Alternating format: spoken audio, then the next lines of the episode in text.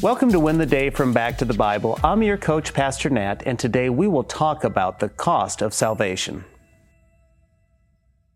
I've been a student of leadership for many years. I find the habits and lessons learned by leaders a beneficial study. One common sentiment I've heard is the difficulty in a leader's journey. But more specifically, most have said if they knew how hard the journey would be, they never would have continued. But that's not Jesus. From the beginning of time, Jesus knew how much pain and suffering he would experience, and yet this reality never stopped him from pursuing his goal. As some people say, the juice was worth the squeeze. Well, let's continue walking with Jesus as we watch him respond to a very troubling and painful experience on the journey to the cross. John writes this in John chapter 18, beginning in verse 1. When Jesus had spoken these words, he went out with his disciples across the brook Kidron, where there was a garden, which he and his disciples entered. Now Judas, who betrayed him, also knew the place for Jesus often met there with his disciples. So Judas, having procured a band of soldiers and some officers from the chief priests and Pharisees, went there with lanterns and torches and weapons. Then Jesus, knowing all that would happen to him, came forward and said to them, Whom do you seek? They answered him, Jesus of Nazareth. Jesus said to them, I am he.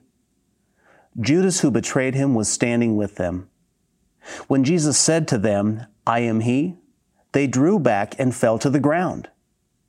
So he asked them again, Whom do you seek? And they said, Jesus of Nazareth. Jesus answered, I told you that I am he. So if you seek me, let these men go. This was to fulfill the word that he had spoken. Of those whom you gave me, I have lost not one. Then Simon Peter, having a sword, drew it and struck the high priest's servant and cut off his right ear. The servant's name was Malchus. So Jesus said to Peter, Put your sword into its sheath. Shall I not drink the cup that the Father has given me? Jesus has just wrapped up praying for his disciples and all of his future followers. But now, it's time to begin the final stretch of his earthly ministry, namely, a personal betrayal that will lead to his death. Judas fulfilled the prophecy that he would betray the Messiah for 30 pieces of silver. Judas brings the soldiers to Jesus. And as this unfolds, don't miss John's words in verse 4. It says, Then Jesus, knowing all that would happen to him, came forward and said to them, Whom do you seek? Jesus knew the end from the beginning. He knew exactly what would transpire to save people from their sins.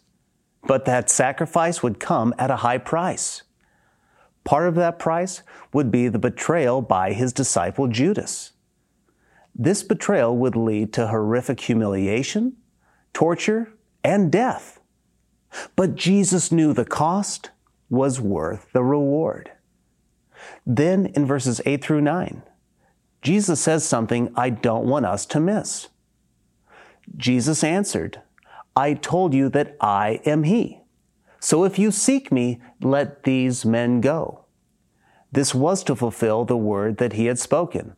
Of those whom you gave me, I have lost not one.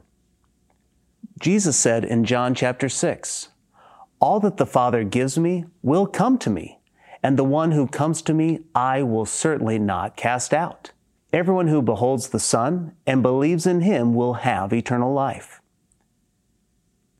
Jesus protected the disciples that day from arrest and the preceding experience Jesus would suffer. Though their faith would be shaken by what would take place, their faith was maintained through Jesus' power. Today, the same power secures your salvation. That same power preserves your faith.